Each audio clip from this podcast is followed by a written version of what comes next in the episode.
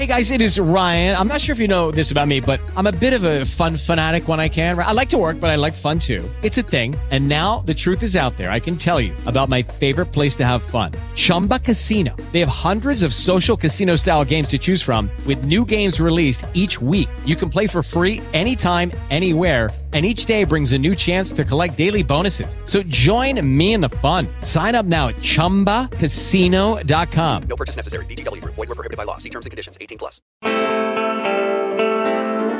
Vas a escuchar un podcast de la red Manchapod. Búscanos en el Linktree y busca nuestra newsletter en Patreon y Asheta. Bienvenidos.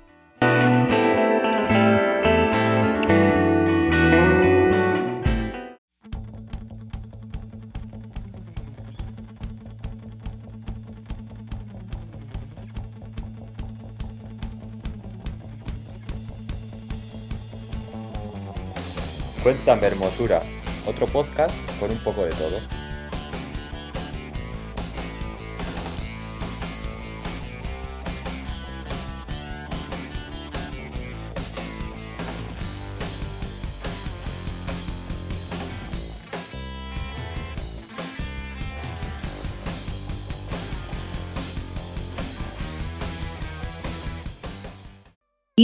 Como no podía ser de otra manera, hoy empezamos un tema nuevo. Vamos a ir abriendo hilos, vamos a ir sacando patas de araña, vamos a ir derivando y derivando porque lo que viene siendo la tertulia, la cultura, la historia, la ciencia, el saber, el conocimiento, no se acaban nunca.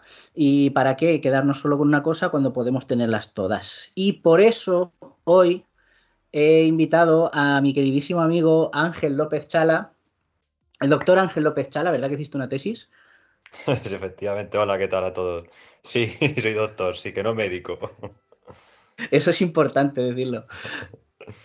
Ángel, me gustaría que hablases un poco de ti mismo. Dime tú quién eres. Cuéntame, hermoso. Bueno, yo soy soy Ángel, el doctor Ángel, como dice, como dice eh, Jesús. Bueno, eh, bromas aparte.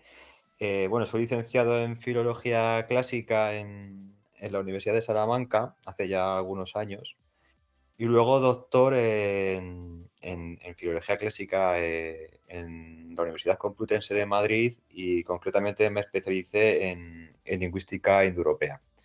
Esto fue ya hace unos añitos y ahora llevo ya otro, otro tiempo eh, ejerciendo como profesor asociado en la Universidad, eh, perdón, en la Universidad Eclesiástica de San Damaso, en, donde imparto las asignaturas de, de, armenio clásico y de antiguo persa en sus diferentes niveles.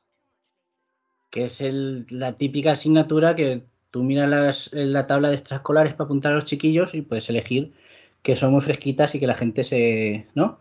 Sí, eso es, son, son las típicas Marías, vamos. Esas son. He sacado el tema de, de los estudios, bueno, de que dijeras los estudios y en qué tal forma y eso, porque muchas veces suena, ay, mira, este es doctor, este es licenciado no sé qué, pero no es para darse pisto. Es que también eh, hay que, quería ubicar un poco a los escuchantes de que tú estás muy formado en una cosa, ¿no? Que ser doctor no significa más listo ni menos listo, sino que has dedicado un tiempo de tu vida, que me consta que no ha sido poco, a estudiar esto que nos comentabas, ¿verdad? Sí, eso es. Yo, bueno, siempre lo he hablado con, con varios colegas que el hecho de ser doctor, eh, bueno, en cualquier disciplina, eh, no quiere decir que alguien sea más listo, más tonto que otra persona, obviamente.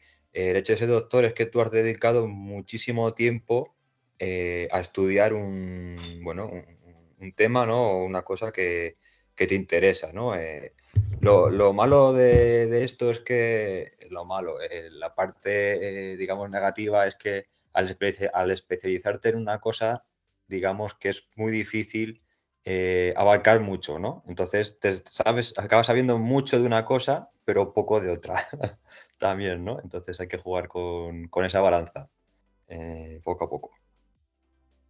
Claro, yo te diría, a lo mejor puede ser un poco personal, pero bueno, tú ya lo le das el grado que tú quieras. ¿Qué es lo que te llamó la atención de la filología clásica? ¿O fue una carrera que dijiste, venga, tengo un abanico de cosas que elegir y dentro de las que de esto, la que menos mal me parece? Eh, bueno, eh, los orígenes de mi, de mi afición a la filología clásica no tienen nada que ver con ella.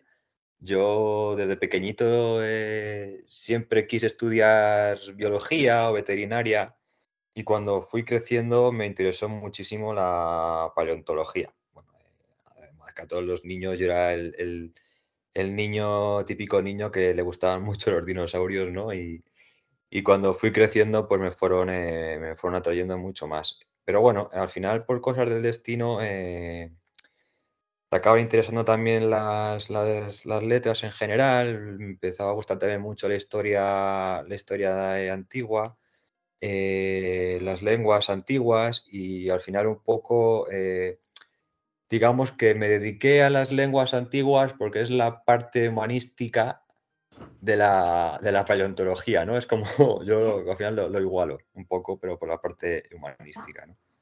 Entonces, eh, esos fueron mis, mis orígenes de, de que me gustara esta disciplina.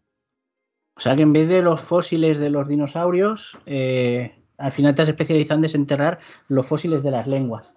Sí, más o menos, más o menos. Lo que pasa que, por desgracia, a veces no, eh, no tenemos eh, los mismos ejemplares y tan buenos como los fósiles de los dinosaurios. Entonces tiene que ser complicado reconstruir, eh, porque, a ver, creo yo que esta gente, esta gente me refiero así a una cosa genérica general, eh, los antiguos, los clásicos, no, no grababan sus cosas en, ni en cintas de cassette, ¿no? No, bueno, aquí vamos a ver, hay que diferenciar varias, eh, varias cosas. Eh, por un lado tenemos los clásicos, como dices tú, ¿no? Eh, si, no- si nos fijamos en los clásicos, como conocemos eh, textos latinos y textos griegos, con estos hemos tenido mucha más suerte. Nos ha llegado tradición eh, medieval, eh, nos han llegado pergaminos, nos han llegado manuscritos. eh, nos ha- tenemos luego la parte de las inscripciones, o que son otro tipo de, textos, obviamente. Eh, hay muchos papiros, eh, que, al final también en Egipto sean muchísimos, aparecen conservados gracias a- al calor, ¿no? de- del desierto y, que, y de la arena y demás. Eh, y estos, bueno, eh, también se nos han conservado a través de las traducciones, eh, ¿no? Pues de cuando llegaron los árabes a España, en la Escuela de Traductores de Toledo, etcétera. Eso está por un lado, que bueno, eh, mm, tenemos mucho, mucho y está todo bastante bien conservado, a pesar de que haya alguna laguna en algún texto. Y luego tenemos la parte, que es la que yo más me dedico, es que es a través de la comparación de muchas lenguas eh, antiguas, recrear, digamos, esa hipotética lengua madre, a la que llamamos indoeuropeo y de la que no tenemos ningún testimonio por escrito. Entonces, eh, ahí es donde tenemos el problema barra fantasía, digamos. A mí es que eso del, del indoeuropeo siempre me ha dejado picueto, lo comentábamos fuera de micro, porque eh, tenemos que poner aquí un botoncito de saltar hacia atrás siete episodios Sí, para, para conectar, para que el- los escuchantes conecten. Claro, yo normalmente las texturas las hago así individuales, pero ya estoy creando un pequeño universo interno de Cuéntame Hermosura. Y es que en el, en el episodio 7 tenemos una charla con Adrián, que fue uno de los residentes del Colegio de España en París. Y yo había estado ahí y allí es donde te conocía a ti. Eh, Ujú. Hace ya un tiempecito, que lo hemos comentado antes y nos ha dolido en el corazoncito a los dos a recordar el tiempo que ha pasado. Y en aquello, eh, una de las cosas bonitas de aquel sitio, como supongo, eh, como cualquier otro, en donde se reúne gente de diferentes disciplinas, que esto es lo que me gusta a mí y por eso creo que tengo este podcast, es que hay una- un intercambio de ideas y de conocimientos que normalmente no está cuando te metes en el departamento, en tu departamento en el que investigas o trabajas o, en tu trabajo. No tiene, no tiene por qué ser todo universitario, ¿eh? en general, en la cultura.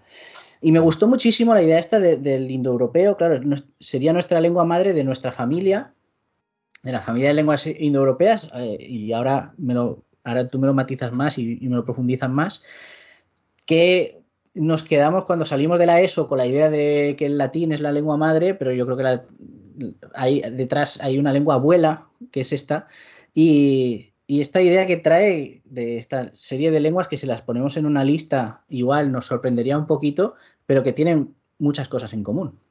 Cuéntame un poco qué es esto del indoeuropeo, por qué es esta lengua madre y, y cómo se está intentando reconstruir y cuál es tu relación con ella, claro. Vale, eh, a ver, para poner eh, un ejemplo de algo parecido, pero que lo entendemos mucho mejor, eh, tenemos la filología románica, ¿no? La filología románica consiste al final es, en este caso tenemos la lengua madre, como has dicho tú, que nos han vendido, entre comillas, del instituto, ¿no? Que es el latín, ¿no? Y a partir del latín eh, surgen eh, todas las lenguas romances que, bueno, que prácticamente todos conocemos, ¿no? El, francés, el italiano, el castellano, etcétera. Eh, entonces tenemos todas, todos los hijos del latín. Si comparamos todas las lenguas que son hijas del latín, podemos eh, reconstruir los procesos fonéticos que- que se han producido en cada lengua hasta llegar al latín, ¿vale? Eh, aquí no tendríamos ningún problema porque la lengua madre, que es el latín, la tenemos eh, conservada perfectamente y podemos eh, hacer ese tipo de evoluciones y de comparaciones verificando, verificando que todo, que, lo hemos hecho bien.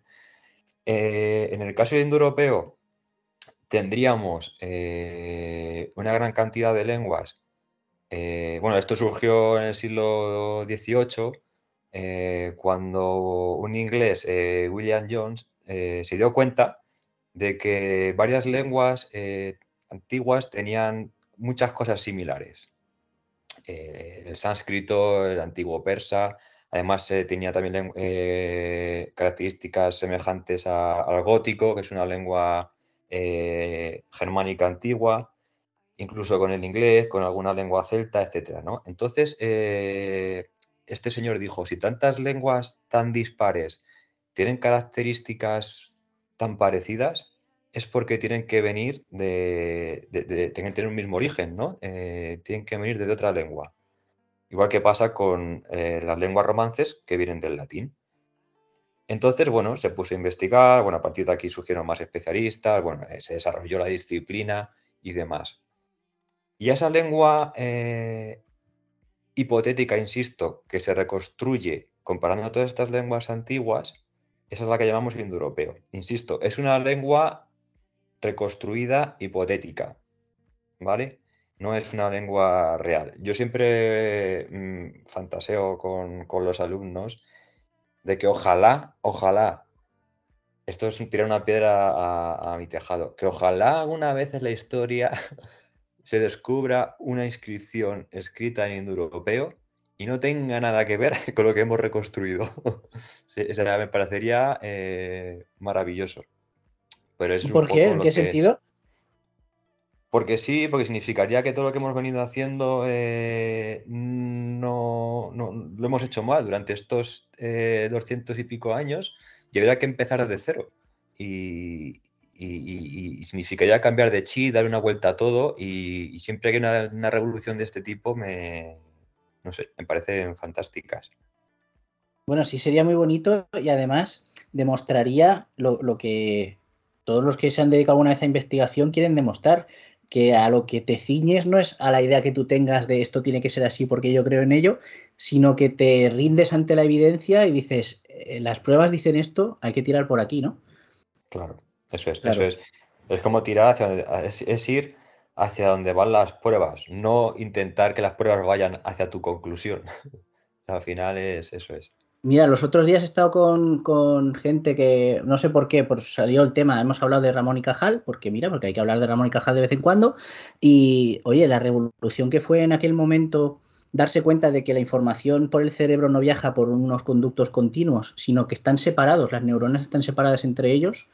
Eh, costó mucho en su día, pero el día que se descubrió, pues oye, escu- escuchadme, eh, nos habíamos equivocado, pues tira lo que tienes y vuelve a empezar. Eso es, eso es, o sea, que es que, es que eso, pues eso, yo fantaseo con que pase eso alguna vez, que, que nos rompa los esquemas, ¿no? Que, sa- que salga algo que nos rompa, que nos rompa los esquemas. Eso es, eso es. Sa- Y aquí que ¿Sabes deja, qué estaría? No, no, iba a decir que deje que, que vamos a dejar claro a los oyentes que Ramón y Cajal no eran dos, que eran uno. Exactamente. Eso es muy importante. Importante.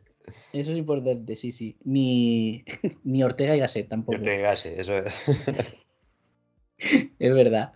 No, ¿Sabes lo que estaría muy guapo? Que descubrierais alguien, ah, yo que sé, haciendo arqueología y tal, o que comparando, pues eso, supongo que, que de fuentes distintas, supongo que habrá eh, fotografías, supongo que habrá escaneados por láser para ver cosas que están un poco perdidas, eh, inscripciones de algún tipo, descubrierais algo que, que lleva que os lleva a la mayoría a pensar de que se ha hecho una, de que parte de lo que se ha hecho reconstruido hasta ahora es correcto, está bien, y otras cosas que no. Que ahí os habéis equivocado o que hablo en general, no digo tu, tu departamento, digo toda la gente que se dedica a investigación. Y que diga, ay, mira, pues en esto habíamos fallado. Ah, pues esto abre un nuevo paradigma para seguir investigando por esta vía, pero en lo otro no habíamos acertado, ¿sabes? O sea que existir existe. Cosas así, estaría, estaría muy bien. Sí, estaría bien y además, eh, si esto ocurriera, eh, si se descubrieran inscripciones, eh, como dices tú, que en las que cosas que hemos reconstruido estarían bien y otras estarían mal, yo lo veo muy posible porque además en muchos aspectos de la lingüística indoeuropea, que es la disciplina que estudia este tipo de reconstrucciones y, y la lengua indoeuropea, dentro de la lingüística indoeuropea hay, mucha, hay muchos papeles papeles, digamos, eh, metafóricamente, que, no son ni blanco ni negro, que están de color gris y, muchos investigadores y gente que se dedica a esto propone eh, un millón de hipótesis que se caen en el aire y, pues bueno, tal vez eh, estas inscripciones también nos, nos bueno, servirían ¿no? para aclarar para aclarar esto también, quién, ha, quién ha hecho la hipótesis que es la correcta y, o a lo mejor ninguna es correcta, ¿no? Entonces también, también estaría bien para eso. Pero bueno, creo que nunca va, a suceder, ¿no? Que, descubramos ninguna, ninguna inscripción. Pero bueno, estaría, estaría bonito. que si no se consiguió ya, raro sería, ¿no? Raro sería, raro sería, sí. Oye, escúchame una cosa, pero, pero esto es una... Vamos a ver, esto es una fantasía indoeuropea, o sea, lenguas que lo mismo están en la zona del Índico de la península de, India o, en europea. O sea, ¿qué relación tiene? Pero ¿por qué va a haber algo de relación en dos lugares tan extremos y tan distintos? A ver, eh, es que todo esto, vamos a ver. Claro, tú cuando reconstruyes una lengua indoeuropea, ¿no? Cuando reconstruyes este indoeuropeo, eh, necesitamos un pueblo que hable indoeuropeo, ¿no? Hay una serie de personas que tienen que hablar indoeuropeo. Porque damos por hecho una cosa de que las lenguas cuando se forman es por contacto, ¿no? Gente que viven juntas y, hablan la misma lengua y cuando se separan es cuando empiezan a diferenciarse. O sea que tiene que haber un pueblo indoeuropeo. Eso es. Eh, hay un pueblo indoeuropeo que, bueno, ha habido muchas teorías, ¿no? Sobre dónde estaba ubicado originalmente, pero parece ser que estaba en la zona de, bueno, de, los Kurganes, ¿no? Más o menos eh, al sur de Rusia, eh, bueno, al lado del Mar Negro y por esta zona, ¿no? Aunque sí que es cierto que cuando surgió la disciplina, pues todo el mundo quería, ¿no? Que, los indoeuropeos estuvieran en, su barrio, digamos, coloquialmente, ¿no? Para, los filólogos indios estaban en la India, para los germanos estaban en, no sé, Dinamarca, ¿no? Eh, en fin, eh, había muchas, muchas teorías, ¿no? Pero bueno, al final parece ser que la que es, más es más probable que sea que se encontraban en en la zona de los Kurganes, ¿no? en, al sur de Rusia, cerca del Mar Negro. Y eh, a partir de ahí, pues hubo diferentes oleadas eh, migratorias, ¿no? Eh, parece ser que unas, pues, pues, para la zona de, la India, ¿no? Para, Grecia, otros pasaron por, la zona de, Anatolia, lo que es la actual Turquía, luego también hacia, hacia, el, hacia el oeste de Europa, etcétera, ¿no? Todo esto con diferentes con diferentes fechas, ¿no? Parece ser que una de las primeras migraciones que hubo fue la que eh, marchó hacia Anatolia, que luego dio lugar a, las lenguas anatolias, entre ellas el, hitita, que es la lengua indoeuropea antigua, que tiene los rasgos indoeuropeos más antiguos que, eh, lingüísticamente hablando, que, se conservan, ¿no? Entonces, claro, en cada oleada, cuando cada lengua se asentó en un sitio, en una zona geográfica determinada, pues efectivamente esta, la lengua que llevaban estos pobladores empezó a, evolucionar, a evolucionar, eh, bueno, por sí misma y además del sustrato lingüístico que había en esa zona de antiguos pobladores, ¿no? De, que hablaban otras, otras lenguas. Entonces, al final, un poco, eh, así este proceso no es tan fácil, digamos, pero así a grandes rasgos es eso, ¿no? Cuando una lengua se separa, o sea, una población se separa del núcleo, esa lengua, al cabo de los miles, cientos de años, eh, su lengua empieza eh, a cambiar. La lengua está viva y, se modifica se modifica sola, digamos, ¿no? No hace falta, tiene presiones externas que no se controlan y, sin darte cuenta se, va cambiando hasta que la lengua eh, evoluciona. Quiero pensar todo el rato en la mente de, claro, no sé qué nos está escuchando y no sé qué formación tendrá, por lo cual yo me voy un poco a lo que es lo básico, lo que hemos estudiado todos, que sería la ESO o sería una EGB avanzada lo que fuera, y volvemos a que estamos acostumbrados a estudiar el mundo como piezas grandes y poca, nos hemos ido poco más allá del este de Europa, vinieron los romanos y luego pues un día los romanos pues aquello se cayó porque supongo significará que desapareció toda la gente del mapa y aquello se quedó hecho un solar y luego llegaron los reyes católicos y unieron los reinos españoles y, y hasta hoy. Y ya está.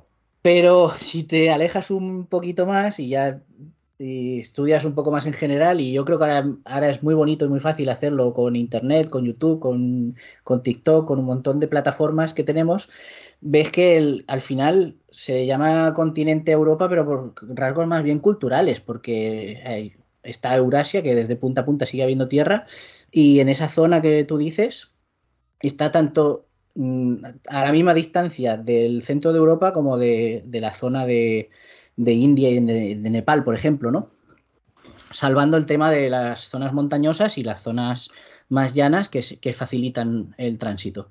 Con lo cual, no es tan loco pensar que hubiera relación, que podría haber relación entre lenguas como, eh, entre el sánscrito y el latín, por ejemplo, ¿no? O entre el sánscrito y el celta antiguo, si es que había un celta común.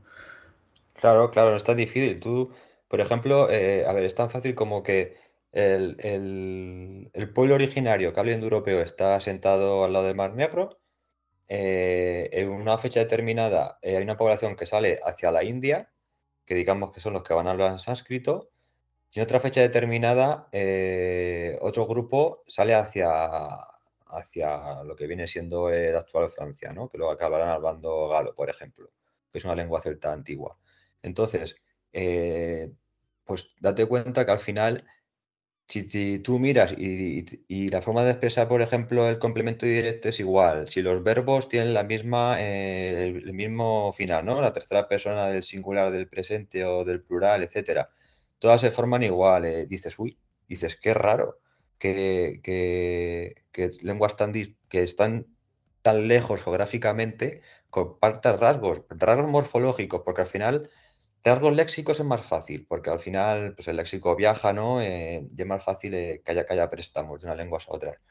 Pero los rasgos morfológicos son muy difíciles de, compartir, o sea, de, compartir, de que una lengua se los preste a otra, quiero decir.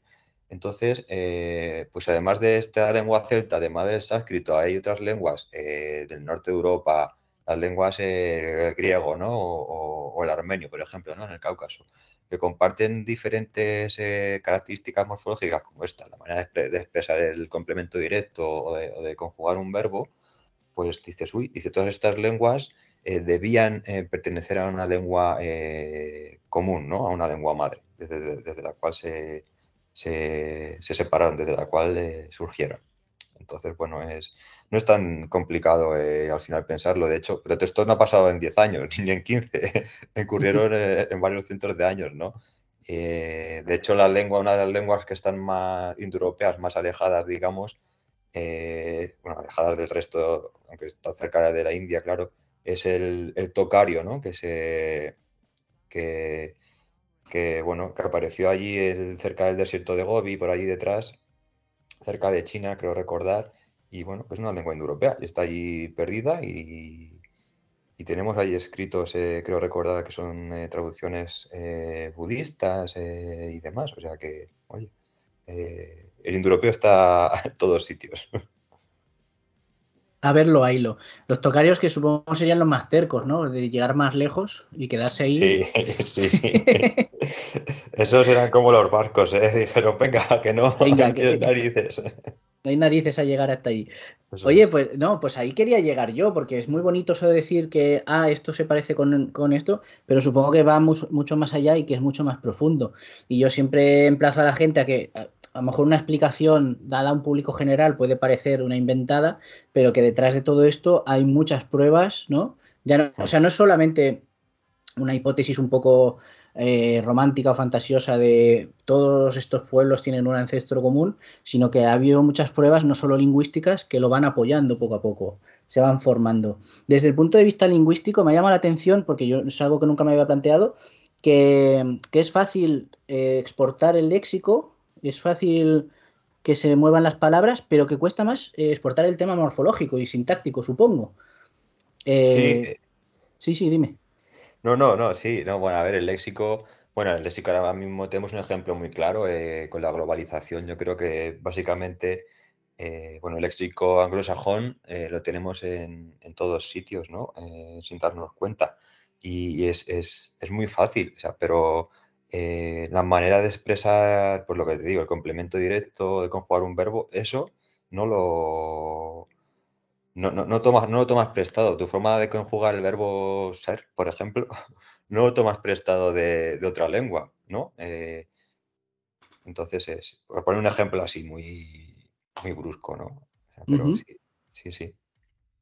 No sé si tendrá que ver, ha coincidido porque que yo sin querer estoy estudiando hindi, es sin querer, ¿eh?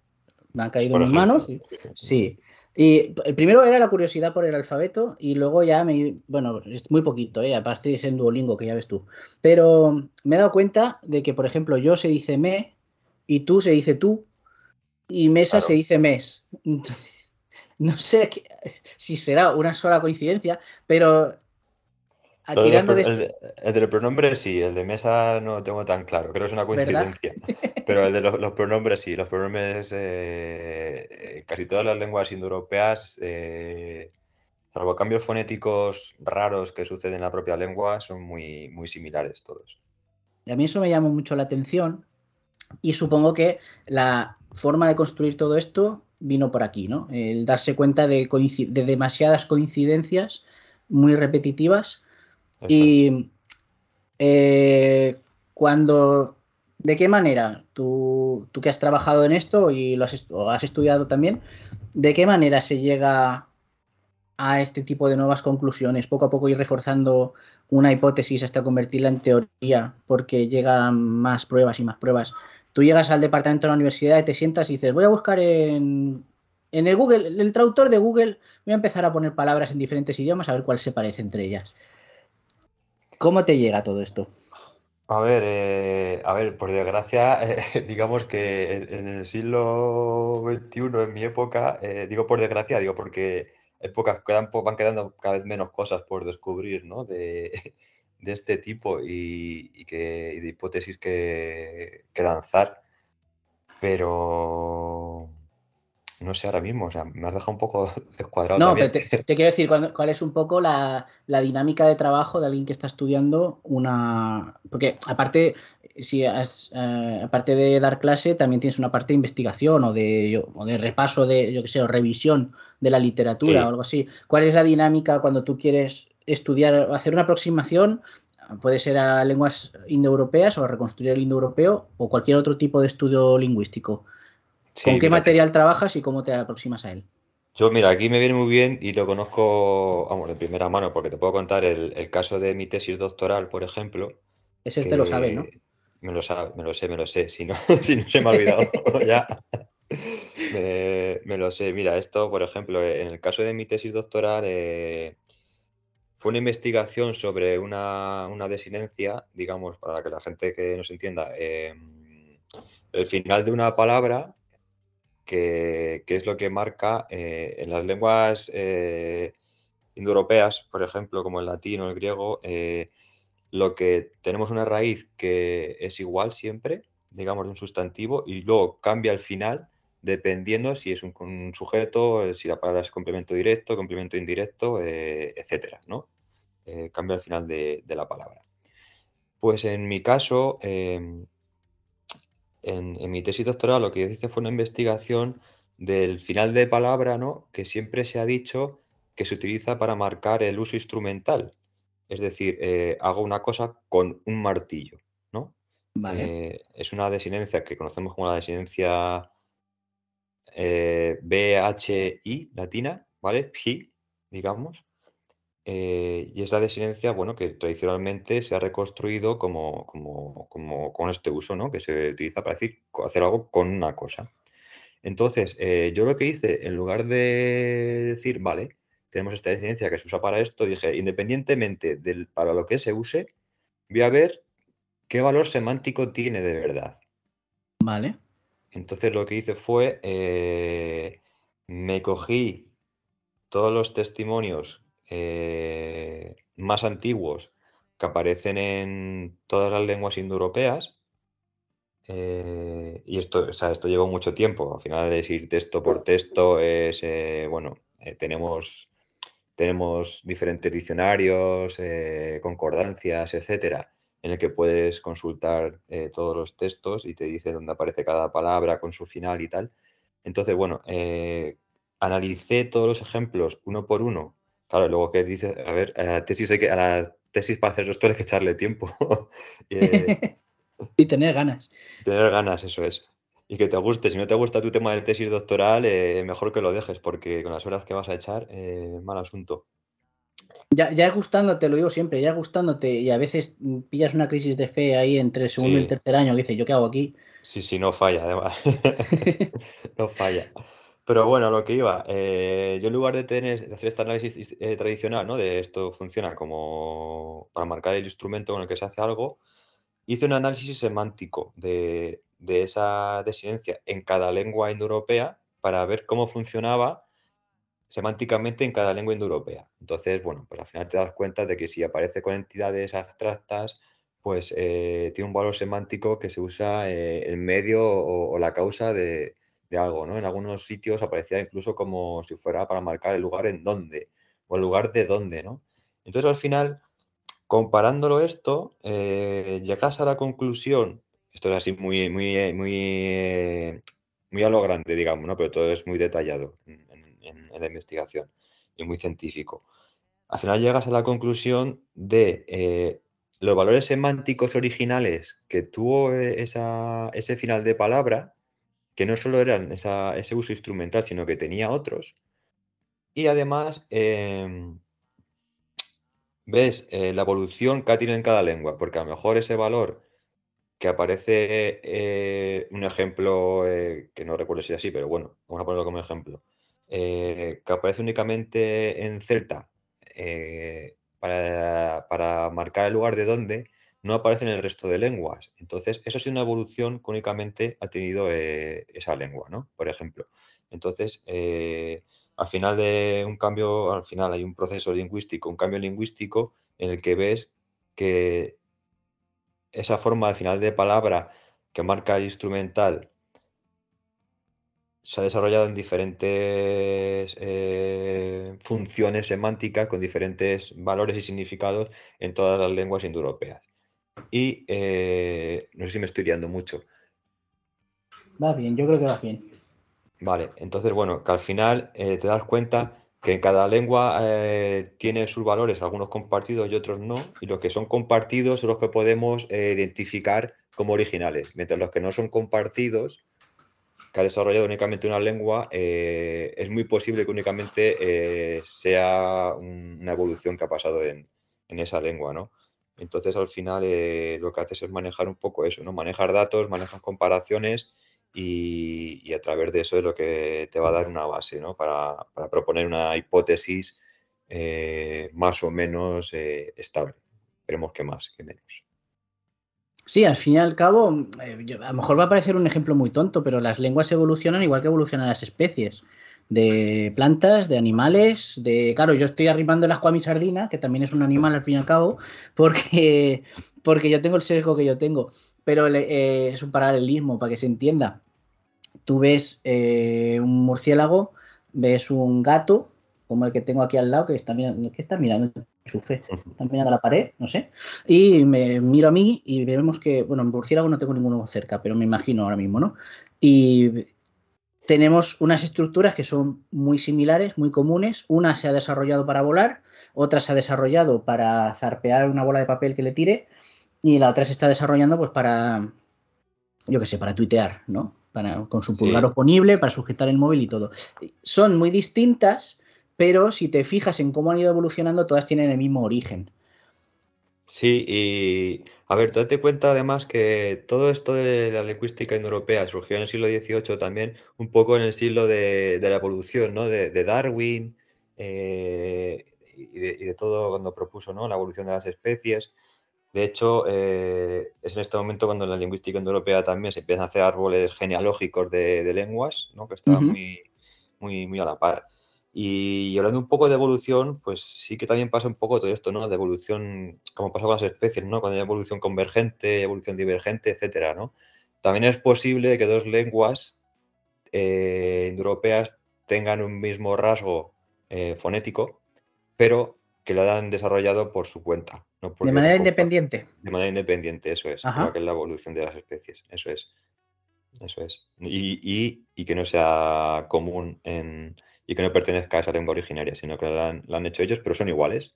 Son dos, lenguas que al final han creado un rasgo por presiones externas, por el sustrato, etcétera, que oye, que, que no son, que no, no es un rasgo original de la lengua madre, sino que ellas lo han creado por, por su cuenta y son iguales.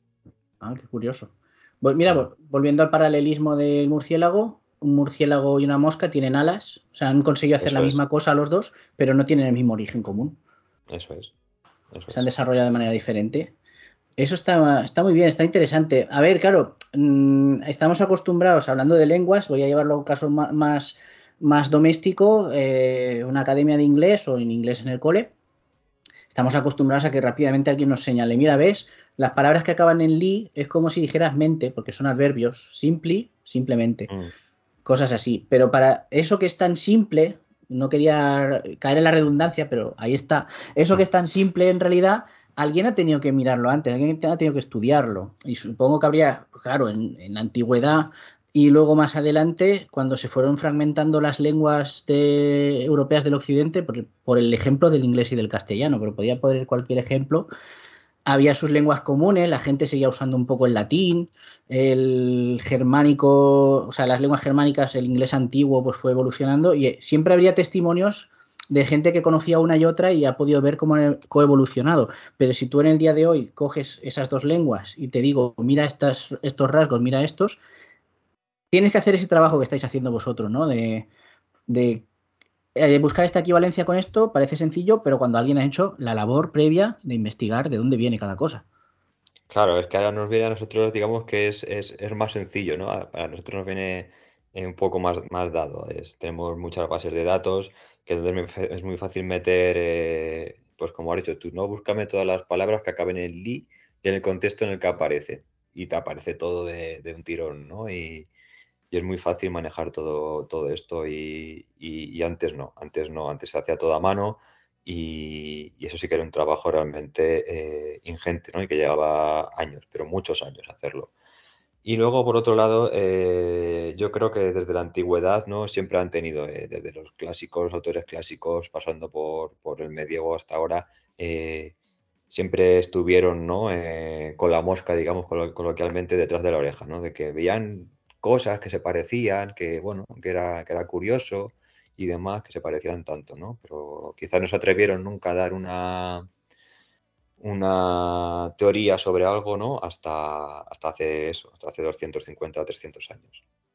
Igual hubo alguien que se dedicó a apuntar a esas palabras y dijo, quita, quita, voy a tener que yo ahora ponerme a contar todas y cada una de ellas sin tener un ordenador aquí. Igual. Quien hacía, igual. quien hacía esto era gente que no tenía que poner lavadoras ni, ni tenderlas, sobre Mm, todo. No, entiendo yo que no tenían otra vida, porque vamos. ¿Es el caso vuestro? O sea, el caso tuyo. Me, me has dicho esto de, de BI, de BHI, es el- la Mm. terminación al que te- a la que te refieres, ¿no? Sí. Ah, vale. No, no era un código como para buscarlo en algún sitio ni nada. En, en- en tu caso, o sea, has trabajado así, tú tienes una base de datos o algún programa en que dices, puedes listar todas las veces que un vocablo aparece o que una morfología aparece y, y- y- e identificarla de alguna manera. Pues yo, por desgracia, no. Eh, Solo tuve eh, la base de datos, una base de datos creo que fue del, del griego, pero al final lo que, lo que tuve que manejar fueron diccionarios, diccionarios y, y cogerme, no sé, eh, por poner un ejemplo traído al castellano, ¿no? Eh, tengo que analizar todas las veces que aparece en en el Quijote. Pues al final te vas al Quijote, ¿no? Y, buscas eh, todas las veces que aparece en y en qué contexto aparece. Entonces, eh, digamos que tuve que hacer eso en, en los diferentes textos eh, de, de las lenguas que estuve investigando y manejando. Vaya, se me está despertando ahora el friki de los idiomas. en esas lenguas, claro, hay un tema con esas lenguas, la escritura. Porque supongo que son lenguas que tendrían escrituras distintas. Ay, amigo. ¿Cómo, cómo gestionas eso? Bueno, aparte primero tienes que comprender esas lenguas, ¿no? Tienes que haberlas estudiado en la carrera a lo mejor. O, ¿cómo No, por- no, eh, a ver, eh, en el currículum académico de las universidades cada vez se estudian menos lenguas indoeuropeas, ¿no? Sí que te queda alguna optativa por ahí que sale de vez en cuando o, Claro. o en el máster, pero bueno, eh, ¿Pa qué, no? ¿Para qué? Porque teniendo el esperanto, ¿quién quiere estudiar tantas lenguas? nadie. Entonces, eh, ya se me ha ido lo que te iba a decir. eh, No, perdona. que- eh, que- Yo no te eh, preguntaba que si tienes que, tenías que comprender esas lenguas Eso, para poder trabajar con ellas. Eso es, claro. Todo este proceso, antes de ponerte a investigar y buscar una, un texto, ¿no? O buscar esta información en, en una lengua, lo que tienes que ponerte es a estudiar esa lengua. No está mal. O aprenderla sobre la marcha, como quien dice. Eh, y aprender una lengua no es aprender la lengua. Me cojo, me aprendo italiano o me aprendo inglés, que tiene nuestro mismo alfabeto, sino que primero tienes que estudiarte el, el aprenderte el, el alfabeto o el silabario de turno, ¿no? Que al final es, yo creo que es lo más complicado. Bueno, si te puedes aprender 151 Pokémon por cada generación, yo creo que esto tampoco es tan, ¿no?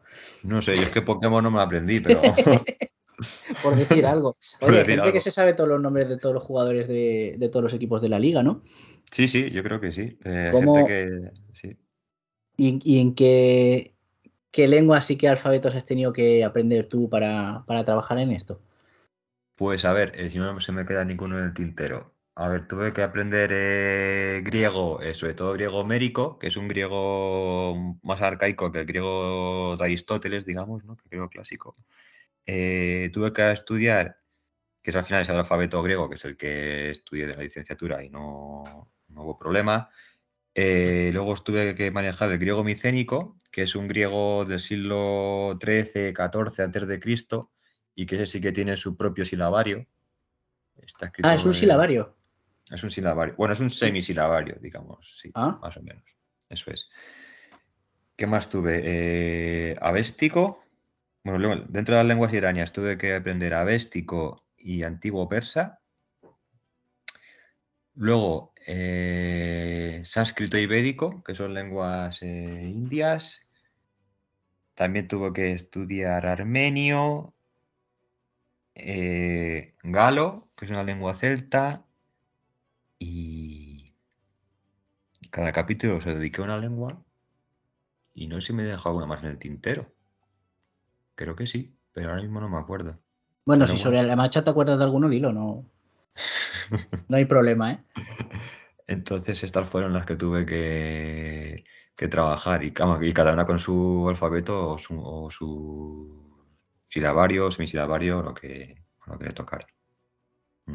Qué curioso. Claro, y una vez que tú ya practicas, porque te has, has tenido que practicar mucho para memorizar, porque supongo que, claro, tendrás tus tablas. Me- yo todo esto hablo por, por suposición, sin habértelo preguntado antes, ¿eh? Supongo que tendrás tus tablas, tus equivalencias, para intentar no perder nada, pero esto lo tienes que ir practicando para que, claro, la, la lectura sea fluida, ¿no? Si tú estás buscando, si ya cuesta buscar algo en un texto, cuando conoces el alfabeto o el, o el idioma, Sí, eh, es complicado y al final, como dices tú, lo tienes que ir manejando porque al final si no se te acaba eh, olvidando, ¿no? A todo esto hay una trampa, digamos, que es que muchos textos están transliterados al alfabeto latino. Entonces son más fáciles Vale. de seguir. Lo que pasa que, bueno, eh, tiene el contrasentido de que si alguna vez estás en un museo, por ejemplo, ¿no? O, o- o de excursión en Persépolis y ves una inscripción, pues oye, si no te sabes el silabario, por mucho que sepas persa, no vas a poder leer la, la inscripción. Claro. Esa es eh, la parte contraproducente. Y me imagino también que las transliteraciones al alfabeto latino eh, estarán hechas con muy buena fe, pero también con algún errorcillo, ¿no? De vez en cuando. Sí, tienen, tienen, se encuentran errores, se encuentran errores y sobre todo hay algunas en las que, la- que las grafías son muy diferentes, dependiendo si es una edición del siglo XIX, a lo mejor es muy diferente de una que se ha hecho hace 20 años, las grafías, ¿no? Entonces, eh, hay que tener un poco cuidado con esas cosas. Y, y- y cosas que supongo que darán error a interpretación. O sea, que alguien con, con su buen acierto puso una H en un sitio y alguien la aspira y alguien, no lo sé, me invento, ¿eh? A lo mejor al- alguien hace que la consonante anterior sea más fuerte y alguien hace que suene como más castellana o lo que sea. Entonces ahí ya estás perdiendo también. No, pero en No, eso me lo no- invento, ¿eh? Sí, sí, pero bueno, no, así en, en, en ese aspecto que dices ahora mismo, no. O, o había cosas ya muy establecidas, es decir, esta letra va a son- se va, la vamos a escribir así en latino, pero va a sonar tal cual y todo el mundo. Un poco como el, el- no sé si conoces el pinyin del chino, la forma de escribir chino con alfabeto latino. Eh, por ejemplo, la C suena j o algo así. La ZH suena J, la Q suena ch.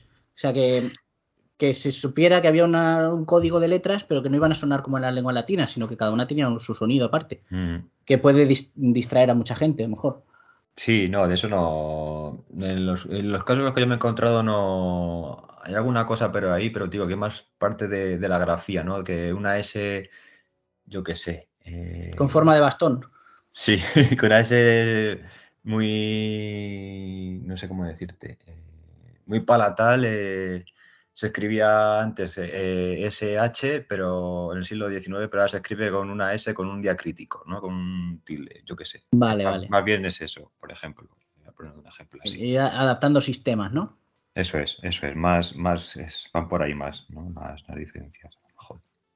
No, no, no está mal. La verdad que, bueno, eh, es lo que lleva ¿no? a hacer una investigación. Llámalo tesis, llámalo no, porque tesis al fin y al cabo es la- los primeros años así más, más, digamos, fructíferos de una investigación, los empaquetas en una memoria escrita y lo defiendes delante de personas que saben mucho y hablan mucho y los invitas a comer luego. Pero en general, una investigación antes te lleva a esa fase previa, ¿no? De antes de decir esto viene de aquí o esto es aquí, tienes que saber eh, leerlo, entenderlo, buscarlo, catalogarlo, hacer tu propio sistema para luego no perderte. Y todo esto que has aprendido, eh, luego lo has, lo has ido utilizando aparte, le has ido sacando más uso personal o profesional. Eh, uso personal y profesional, eh, no todas las lenguas que he manejado, pero sí me he centrado bastante en, el antiguo persa y en, y en el armenio clásico. Son las lenguas que más, a nivel personal he hecho alguna cosilla y luego a nivel profesional, bueno, pues soy, soy profesor de estas lenguas en, en la Universidad Eclesiástica de San, Damo- de San Damaso y bueno, y estoy contento, ¿no? Esas son las que más, al final... Si me preguntas por qué estas lenguas, pues no, no, no te lo sé decir. ¿Por qué has elegido estas y no has elegido bético A ver, o hombre, to- antiguo indio? todo el mundo sabe que porque son las más comerciales. Claro, claro. El, el armenio clásico y el antiguo persa, pues tú sabes que con eso vas a todos lados y luego, yo qué sé, te puedes hacer guía turístico de Madrid en antiguo persica, en, en antiguo persa y armenio clásico. Efectivamente. ejemplo. Efectivamente. Pero bueno, no sé, o sea, la- no hay una motivación eh, que pueda así decir más allá de que son las que más me atraían porque sí. Y el porque sí no es una respuesta eh, lógica, pero pues son las que más me atraían. No sé por qué, pero son las que Va- más me atraían y, y al final son las que me, pues me centré más, ¿no? Después de acabar la tesis doctoral. Vale, no, no te iba a decir, digo, a lo mejor es porque te- se te presentó esa oportunidad laboral y, y tiraste más de ahí, no, no, era por, por atracción, ¿no? Es, es por atracción, no sé por qué. No, no, no sé por qué, porque el, el antiguo persa siempre me, me gustó cuando lo empecé a estudiar. eh, y el antiguo persa yo siempre digo que es una lengua muy comercial porque No, si Yo la- encima, habré acertado. Sí, sí, no, yo la comparo con el, con el italiano, ¿no? Eh, para los que hablamos eh, español o, o castellano, como lo queramos llamar, eh, aprender italiano es muy fácil. aprender italiano es muy fácil, ¿no? Bueno, al final Sí. caeremos en todos los errores, en todos los, en fin, los prototipos, lo que queramos, pero al final es fácil. Pues el antiguo persa es muy fácil de aprender para alguien que tiene el conocimiento de latín, por ejemplo. Que eh, yo siempre lo digo, y el antiguo persa es una lengua muy comercial y muy bonita. Y me gustó mucho desde el principio. Y el armenio fue poco más casual, porque cuando tuve que empezar a hacer el capítulo dedicado al armenio, en, Madrid no había sitios donde pudiera estudiarlo. Bueno, existía un sitio, pero yo no, no lo conocía entonces y, y estaba un poco que no sabía qué hacer con cómo abordaba yo ¿no? Eh, esta lengua. En la biblioteca tampoco había mucho material, entonces no sabía qué hacer. Y me fui de estancia a, a la Universidad de Cambridge, donde allí hay un gran experto en, en lengua armenia, que fue mi tutor y con el que tengo una buena relación ahora mismo. Y bueno, eh, pues no sé, eh, tal vez sea el ambiente de estar en Cambridge, eh, no sé, pero allí empecé a estudiarla y me gustó mucho y me quedé, y me quedé con ella también. Sí, sí, sí. Específicamente el clásico. El clásico, sí, el clásico, porque eh, el, el moderno tampoco. A ver, al final los que los que hacemos cosas clásicas, eh, lenguas antiguas, eh, sabemos persa antiguo, pero no sabemos persa moderno, sabemos armenio clásico, pero del armenio moderno no tenemos ni idea, ¿no? Y, y- y así con todas. Claro, ya, dependerá de cada una lo que haya evolucionado, ¿no? Y cómo haya. Sí, en el caso de, bueno, por ejemplo, en el caso del, del persa antiguo, que su evolución moderna es, es el farsi o el persa moderno, sí que tiene algunas coincidencias, ¿no? Eh, hay una evolución fonética obvia y morfológica, pero tiene eh, muchas eh, coincidencias. Pero en el caso del armenio es, es bastante complicado. Actualmente hay dos dialectos grandes, ¿no? El armenio oriental y el armenio occidental que ya entre sí se parecen poco. Ostras. Sí, eh, parece ser que bueno, la gente que habla uno u otro les cuesta entenderse y parece ser que si tú a un armenio moderno le pones un texto en armenio clásico, creo que no lo entiende. Vale, o sea que había una evolución bastante fuerte, ¿no? Hay una evolución bastante, bastante grande, sí, muy, muy fuerte, muy marcada. Me ha llamado la atención, esto, esto ya es chorrada, me ha llamado la atención que me dijeras que te costó encontrar en Madrid sitios donde, donde estudiar el armenio clásico, cuando Madrid fue capital de Armenia durante un tiempo, Sí, oficiosamente. oficiosamente, sí, sí, sí. Hubo por ahí cosas raras. Hubo eh, cositas. Sí, sí. Pues eh, la verdad es que estaba la universidad en la que yo di clase era de armenio, pues lo daba, lo daba Patricio Navascués, que es profesor todavía de San Damaso, pero ahora mismo él imparte otras asignaturas. Pero yo no tenía conocimiento de que esto existía cuando llegué a Madrid. Y, bueno, y no sabía otro sitio donde, donde acudir. Y entonces al final, pues aprovechando una estancia de investigación en el extranjero, pues fue allí donde pude eh, eh, pues estudiarlo, ¿no? En, en Cambridge. Y ahora mismo, por ejemplo, para estudiar armenio moderno, armenio clásico, puedes estudiarlo eh, donde lo imparto yo en San Damaso. Y armenio moderno es muy complicado eh, encontrar sitio. Yo ahora mismo no conozco ningún sitio donde pueda estudiar armenio moderno, más allá de, de- en Madrid hablo, ¿eh? más allá de redes sociales, en fin, de cosas de Ujú, grupo, ¿no? Y, y todo, y todo esto. Muy curioso. Mm, Sí, Sí, no, además demuestra un poco eh, cuando eh, te lo enseña la investigación, pero yo creo que esto es algo que se puede aplicar a toda la vida, que es primero que el saber no ocupa lugar, que pues si puedes ir a un sitio y aprender algo, pues eso que te llevas y mira, ya te está sirviendo, por otro lado. Y luego eso, que quien la sigue la consigue, pues mira, si no encontraste sitio en Madrid, lo encontraste en Cambridge, has descubierto una serie de cosas que te han sido muy útiles luego y, y para adelante, ¿no? Y nunca sabes, mm, cuando empiezas un trabajo así, nunca sabes para dónde te va a llevar. Sí, eso es, no sé, yo siempre hay que tirar para adelante y, ya está, ¿no? Entonces, bueno, al final aprendes una lengua que no está entre tus planes, jamás lo había estado y al final se convierte en el foco de tus investigaciones, ¿no? Y de, bueno, y de hacer cosas con, con ella, ¿no? De traducciones, etcétera, que, que te acaba, oye, que al final te acaba gustando. Eso es, y no, y no, y no lo esperabas nunca, o sea, que, que está bien. Mm. Claro. Entiendo que el valor de aprender y de enseñar y de utilizar estas lenguas que sea, para que nos entendamos, porque es la expresión que se ha popularizado, son lenguas muertas, ¿no? Que no tienen una comunidad de hablantes activa.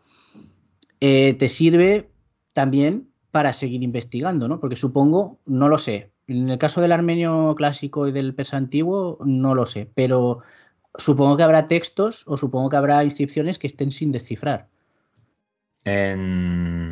O sin traducir, ver. o sin usar, o sin investigar, por lo que sea. Sí, sí, sí. A ver, en el caso del, del persa antiguo, el corpus de inscripciones que tenemos eh, tampoco te creas que es muy grande y todo lo que tenemos está traducido. Sí que es cierto que de vez en cuando sale alguna cosilla por ahí, pero más allá de un nombre propio y, y cuatro términos, no, no hay nada más. Está la cosa un poco más, más precaria, digamos, pero porque no aparecen más textos de momento.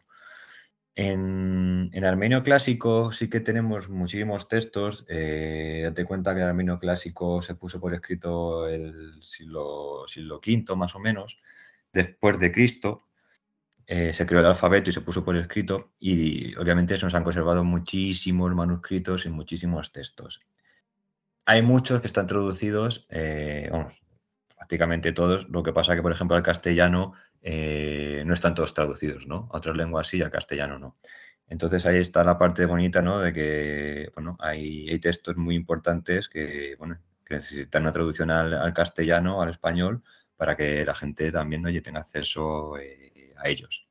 Claro, y puestos a traducir, siempre va a ser mejor traducir directamente de la fuente que buscar traducciones Sí. intermedias que hayas encontrado por otros académicos, ¿no? Sí, porque al final, aunque la traducción sea muy buena, acaba siendo como el teléfono escacharrado, ¿no? Eh, este, una cosa que tú entiendes otra, pero luego sale por otro lado que es diferente, ¿no? Entonces, eh, la fuente siempre es lo más fiable y siempre hay que ir a ella, desde, vamos, para siempre, y más para traducir, o sea que eso es así.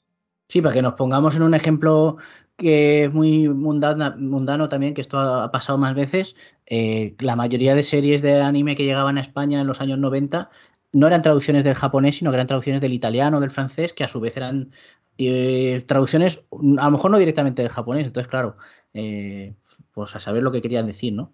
Ahora ya es distinto. Es un, bueno, es es. un ejemplo muy comercialista, pero es verdad que cuando empiezas, si- siempre que cuanto menos pasos das en este sentido, menos información pierdes. Eso es, eso es, sí, cuanto más directo, mejor, eso es. Luego supongo, eh, supongo no, no lo sé, no tengo ni idea. ¿Te ha llegado alguna vez algún caso o, has hablado alguna vez con alguien que dijera, mira, tenemos un, estamos haciendo una investigación porque, yo qué sé, investigando en historia o investigando en sociedad o en cultura de algún tipo, antropología, y eh, hemos encontrado un texto que está en armenio y necesitamos a alguien que lo traduzca y no hay traducción de él. ¿Esto Sí. os ha pasado? ¿Habéis necesitado, ¿Alguien ha necesitado vuestra colaboración para este tipo de...? Sí, sí, me, me ha pasado y me ha pasado ahora, o sea que estoy en ello. ¿Ah, sí? Cuenta, cuenta. ¿Algo que se pueda contar? Te puedo adelantar que, bueno, que es eh, una investigación de filosofía, eh, un texto filosófico que no está en armenio, o sea, que está en armenio pero que no está traducido al castellano. Entonces, eh, bueno, me han dicho que sí podía colaborar en el proyecto y, obviamente he dicho que sí. Y ya, ya contaré de qué es. Qué pasada. Bueno, te- eh, esto, esto te emplaza a un siguiente episodio de Cuéntame Hermosura. Lo sabes, ¿no? Yo he encantado de la vida. Esto y muchas más cosas. Muy bien, muy bien. No, la verdad que es, es muy interesante esto. eh, es muy fácil decir, ay, hemos encontrado algo, porque estamos hablando todo el rato de filología, estamos hablando de lo que son las lenguas, ¿no? Lingüística, se puede decir. Eh, pero todo esto, una lengua siempre va pegada, pegadísima como, pues, como un chicle a una suela, a lo que es un pueblo, a lo que es la historia y supongo, y, bueno, supongo y creo que habrás tenido que desarrollar los estudios de, las lenguas y la investigación sobre las lenguas también pegadas a la historia, ¿no? Porque claro, si, si en algún momento ha llamado la atención que se estudie por lo que sea eh, el persa antiguo, es porque, claro, los persas eran, bueno, fueron varios imperios, uno crecía, luego caía, luego crecía otro, luego caía, que dominaron una zona del mundo bastante durante mucho tiempo, ¿no? Y supongo que en cada crecida de estas el idioma iba- iría cambiando y los usos, los modos, las inscripciones, todo, ¿no? Mm. ¿Te has tenido que Sí. formar también en historia para entender mejor o, o eso ya son colaboraciones que hacéis con otra gente, que eso ya se encarga otra gente? No, no, te, te- te tienes que formar. eh. Bueno, a ver, obviamente, como decías al principio de cuando hablabas de las reuniones que hacíamos en el Colegio de España, ¿no? Lo bonito de esto también es, es hacerlo de manera interdisciplinar, ¿no? De, de Eso acudir, siempre. sí, de acudir a historiadores, ¿no? Acudir a expertos en, en- en religión, en ciencias de las religiones, etcétera, ¿no? Pero bueno, aparte de eso, pues tú también tienes que crearte tu, tienes que formarte en, en ello, ¿no? Entonces, yo qué sé. Si una inscripción persa aparece que fulanito mató a menganito y pasó no sé qué y tal, pues al final tienes que ir a ver qué, qué pasó, ¿no? Que si realmente hubo una revuelta, eh, qué pasó ahí, si llegó Alejandro Magno, si en fin, por poner un ejemplo, ¿no? Entonces al final tienes que, que formarte en todo eso. En el caso de lenguas como el avéstico, ¿no? Que son de lenguas de, de religión. Eh, el avéstico es, una, es la lengua en la, que está, en la que está escrito el Avesta, que es el libro de, los zoroastristas, ¿no? De, del zoroastrismo. Entonces, claro, tienes que eh, al final aprender mucho de religión eh, zoroastrista para entender un texto de, la Avesta, porque al final está hablando de una montaña y del agua, pero se está refiriendo a un demonio malo o- o al perro del vecino, ¿no? Por un ejemplo. Entonces, eh, tienes que formarte en otras disciplinas al final, ¿no? Que van un poco eh, adjuntas a, a todo. Te, te vas empapando ahí de, de todo. Claro, porque volvemos otra vez, ¿no? Aquí él lo petó muchísimo el cristianismo y lo petó muchísimo el islam durante bastante tiempo y luego hemos tenido sus cositas, pero el zoroastrismo mm, era, en aquel momento era lo que más en aquella zona, eh, una de las cosas que más, supongo. Y, y habrá Mm. mucho, mucha tela que cortar ahí. Sí, además, eh, bueno, eh, fue una religión importante, sigue habiendo zoroastristas, eh, ahora mismo creo que el núcleo mayor está en la India, eh, zoroastristas, Porque en la India hay eh, de todo. en la India y todo eso, es- hay hasta vacas flotando en, el- en los ríos, Ah, por no decir otras cosas. sí, sí. Eh, y, em, eh, bueno, eh, fue una religión muy importante, lo sigue siendo, lo que pasa que cada vez quedan menos, eh, menos, menos miembros, ¿no? Es una religión muy cerrada también, que no permite que si no has nacido zoroastrista eh, te conviertas al zoroastrismo, aunque últimamente sí que está viendo una rama que se está diciendo, oye, que si o nos abrimos o, o morimos, ¿no? O, o dejamos que haya gente que se convierta o, o esto acaba desapareciendo. Siempre ha habido modernos. Siempre ha habido modernos, eso es. Entonces, pues sí, el zoroastrismo fue una lengua importante eh, con un libro como el Avesta, digamos que sería eh, como la Biblia para los cristianos y, muy difícil de interpretar el, el Avesta, ¿no? Eh, tienen sus propios sacerdotes que, entonaban el Avesta porque era, en un principio se transmitía y se recitaba, obviamente, de forma oral y se puso por escrito mucho más, más tarde, ¿no? Entonces, eh, era, era muy difícil de interpretar el Avesta. Claro, hay que ponerse en el contexto, es muy fácil coger un mapa y pasar, o, un- o una web interactiva, pasar muy rápido y decir, ay, est- esta gente estuvo y desapareció, pero en aquel momento el que estaba viviendo hacía su vida y, y vivía su religión, que es algo que, se, que ha acompañado a toda la humanidad demasiado tiempo para mi gusto, pero bueno, que sigue estando. eh, ese, ese acompañamiento que tenía esas personas en su día a día, ningún momento se pararon a pensar por qué estoy yo eh, recitando este idioma si dentro de un tiempo todo será islam y habrá que recitar otro. No, porque ellos vivían su vida y tenían ese idioma y lo utilizaban eh, de manera litúrgica en este caso. Y ahora entenderlo requiere pues volver a estudiarlo, volver a repasarlo e investigar, que es a lo que, a lo que íbamos, ¿no? Sí, eso es. Sí, sí, y es, y en este caso es muy complicado porque tiene muchas, tiene muchas metáforas, tiene muchos símiles y, nos falta, digamos, ese contexto, ¿no? Ese contexto histórico de, de que lo entiende quien lo está viviendo en el momento, digamos, ¿no? Eh, y es el que no tenemos y al que los expertos ya han accedido, pero para los inexpertos, digamos, que nos pilla así un poco de refilón, pues nos cuesta acceder, ¿no? A ese, a ese momento cultural. Claro, cuando, cuando tú analizas un texto de este tipo, un texto litúrgico de una lengua indoeuropea muy antigua, de un lugar muy lejano al que te has criado tú, y escrito por unas personas que vivieron en otro contexto totalmente diferente, eh, miras a la especie humana y, ves muchísimas diferencias por el espacio, por el tiempo, por la clase social ¿O notas cosas que dices, esto, no sé, esto podría ser novelizado hoy en día o a alguien se le podía ocurrir? ¿Cómo, cómo lo percibes? Claro, tú lees un texto así, ¿qué, qué te quedas? Mira, yo cuando leo un texto de estos, y ya voy a tirar yo para la tierra también, porque yo soy de, de un pueblo de Toledo, de los Llévenes, para que lo sepan los, que nos están escuchando. Cuando veo un pueblo de estos que tenía esta literatura eh, de manera oral, eh, vamos a poner alrededor del, del, del 1000, ¿no? Antes de Cristo, aunque luego ya se puso más tarde por escrito, lo que pienso es, joder, estos tipos estaban así, con esta literatura oral o, por escrito, y en, Castilla-La Mancha estábamos en el bronce manchego todavía, ¿eh? viviendo en cabañas y, comiendo de lo que nos daba la, un poco así la tierra, ¿no? Eh, que no teníamos ningún tipo de, de literatura. eh, y, es, y es impactante, la verdad. O sea, si lo piensas así, yo siempre me, quedo un poco a cuadros. En plan de, joder, qué diferencia más grande. Mm. Ostras, me acabas de abrir un camino aquí, eh, comparando eh, la edad del bronce manchego con, con el zoroastrismo eh, oral. Eh, espérate un momento, y a lo mejor no dejaron escrito porque no les hacía falta, pero ¿tú te imaginas a esa gente viviendo en esos, pues eso que serían a lo mejor oretanos, turdetanos, mm, por, la, de- por tu zona sería aquello, ¿no? Carpetanos, ¿no? Carpetanos, sí. Tendrían su vida, sus historias, sus hazañas, sus epopeyas. A lo Pues mejor sí, a lo posiblemente, mejor sí. posiblemente.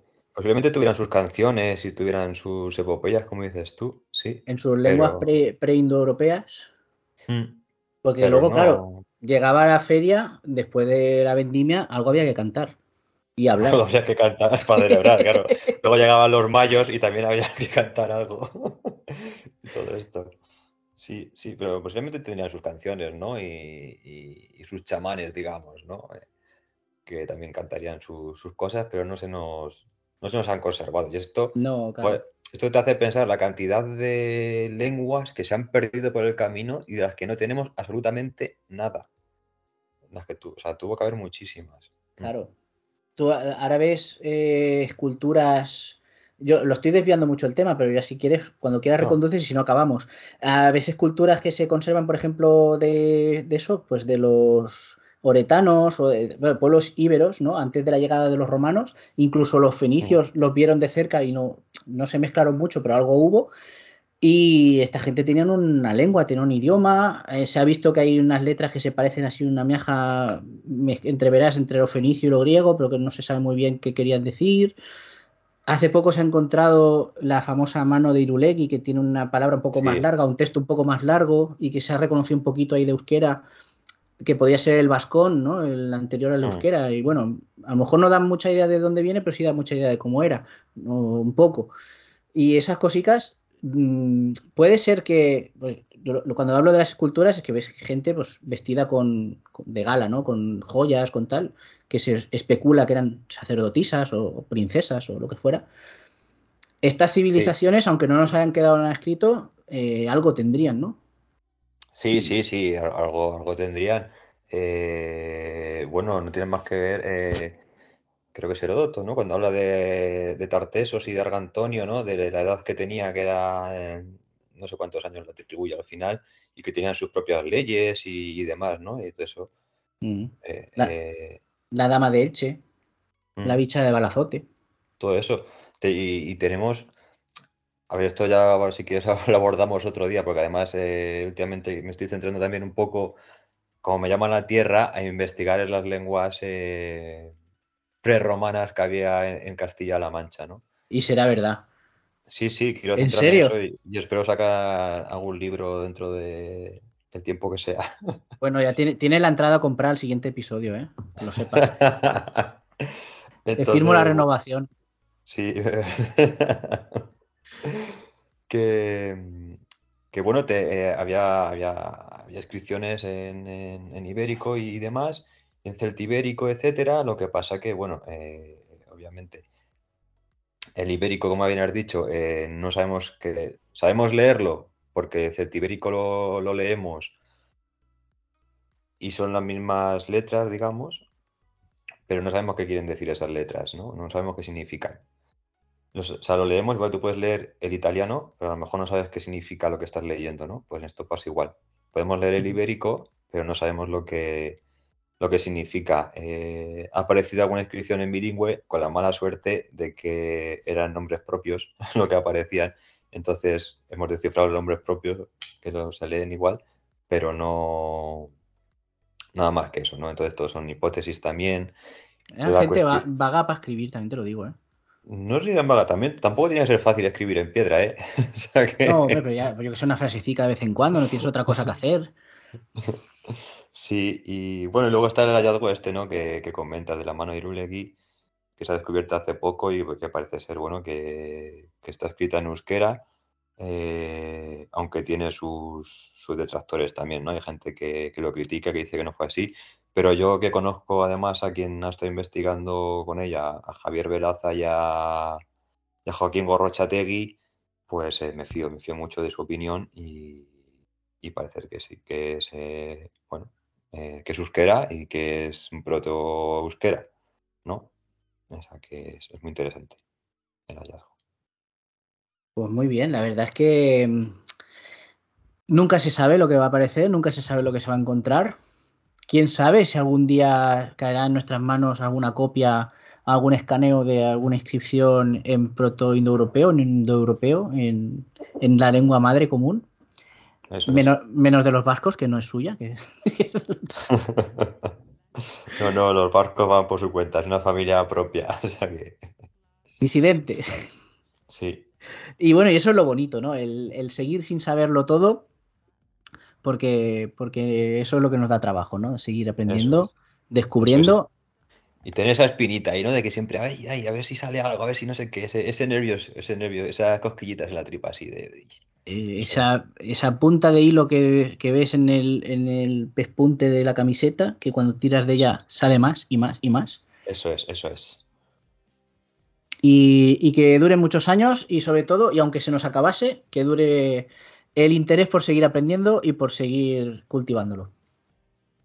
Efectivamente, y yo ya animo a todos además a que estudien eh, lenguas antiguas, lenguas clásicas, que, que, o sea, que- que- no te enriquecen, pero no te enriquecen económicamente hablando, pero te enriquecen mentalmente y, y te abren mucho la mente, o sea, es, es- es increíble, o sea, lo que empiezas a, a ver, digamos, es, es una pasada. Claro, y quien quiera hacerlo y esté por la zona de Madrid, pues puede apuntarse ya a tus cursos. Eso es. Pero también, bueno, hay muchísimas fuentes y muchísima, muchísima documentación, que es, gracias a gente como tú y gente como vosotros que se ha dedicado años y años a su, a su investigación y a su, y a su cultivo.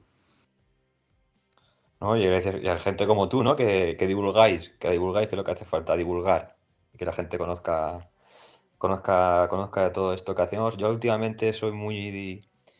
eh, hace poco hicimos un seminario de esto y se hablaba mucho de, de escribir científicamente y, demás, que hace falta investigar y hacer ciencia, pero hace falta mucha divulgación, mucha divulgación de que la gente de- de la calle, ¿no? La gente que se dedica a otra cosa que no sea eh, el estudio y la investigación de lenguas antiguas, les llegue, ¿no? Eh, lo que es una, una- lo que es el armenio o lo que es el persa antiguo, lo que sea, ¿no? Yo pongo el ejemplo además de que en, en los alumnos que estoy teniendo todos estos años, eh, ninguno es de formación humanística. He tenido médicos, he tenido biólogos eh, y, cosas así, ¿no? Entonces eh, se agradece mucho eso, ¿no? Se agradece que haya gente que no sea de ramas, eh, de ramas humanas, ¿no? Que, se interesen por, por todo esto. Muy bien, pues aquí lo dejamos, muy a mi pesar, porque me lo estaba pasando muy bien. Recuerda que tienes el micro abierto por si tú quieres sacar cualquier tema o, rematar algo que creas que haya quedado no, ha estado bien, ha estado muy interesante. De hecho, me quedaría charlando dos horas más, pero o sea que muy bien, lo que tú quieras, ¿eh? ha estado guay, ha estado guay. No, ya. No, hombre, que habrá que cenar. Sí, habrá que cenar. Claro que sí. No, si al final va a haber que darle la razón a Platón de, claro, tú puedes estudiar y filosofar todo lo que quieras, pero al final te acabará entrando hambre, o te pondrás Sí. mal, o te morirás de viejo, o sea que es vamos a dedicarle, maldito. Cuánta razón tenía. Lo que tiene. Y ya te tendré al día, porque sí que es verdad que estoy, eh, estoy dándole vueltas a hacer algo sobre eso. las lenguas que había en Castilla-La Mancha, ya tirando a, la, a la tierra, macho. Eh, y a ver si saco también tiempo y me pongo con ello un poco más eh, a full. Sí. Me gust- Pues ¿Cómo me gustaría que encontrases una inscripción en, en Ibérico que pusiera algo así como La Mancha no es Castilla? Y por solo por seguir el meme. No, es broma. esa gente, no, no estaban para esas cosas, esa gente. No, no, no estaba. No. Tendrían otros problemas. Seguramente. Pero bueno, Ore- Oretania no es Carpetania. por ejemplo. Carpetania nos es roba, Carpetero independiente. decían los layetanos. Sí. Bueno, Ángel, ha sido un placer de verdad, me lo he pasado muy bien. Espero que los que nos están escuchando se lo hayan pasado ni la mitad de bien que nos lo estamos pasando nosotros. Y luego te paso el contrato de renovación de, de, de la colabo. Vale, perfecto. Luego te paso mi- mis, mis, mis credenciales. También. Un Nada, abrazo muy fuerte. Muchas gracias y un abrazo fuerte a todos.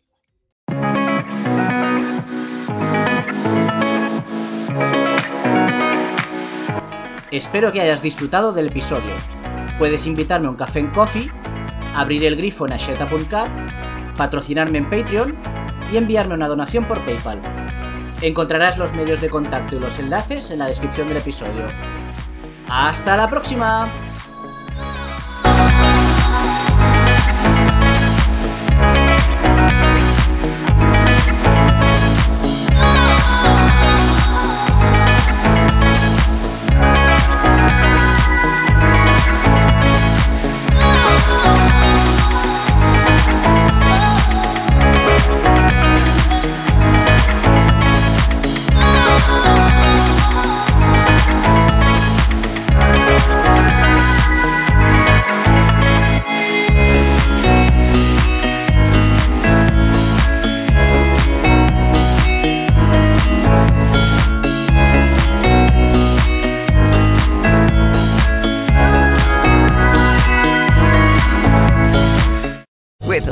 Land slots, you can get lucky just about anywhere. This is your captain speaking. Uh, we've got clear runway and the weather's fine, but we're just going to circle up here a while and uh, get lucky. No, no, nothing like that. It's just these cash prizes add up quick. So I suggest you sit back, keep your tray table upright, and start getting lucky. Play for free at LuckyLandSlots.com. Are you feeling lucky? No purchase necessary. Void where prohibited by law. 18 plus terms and conditions apply. See website for details.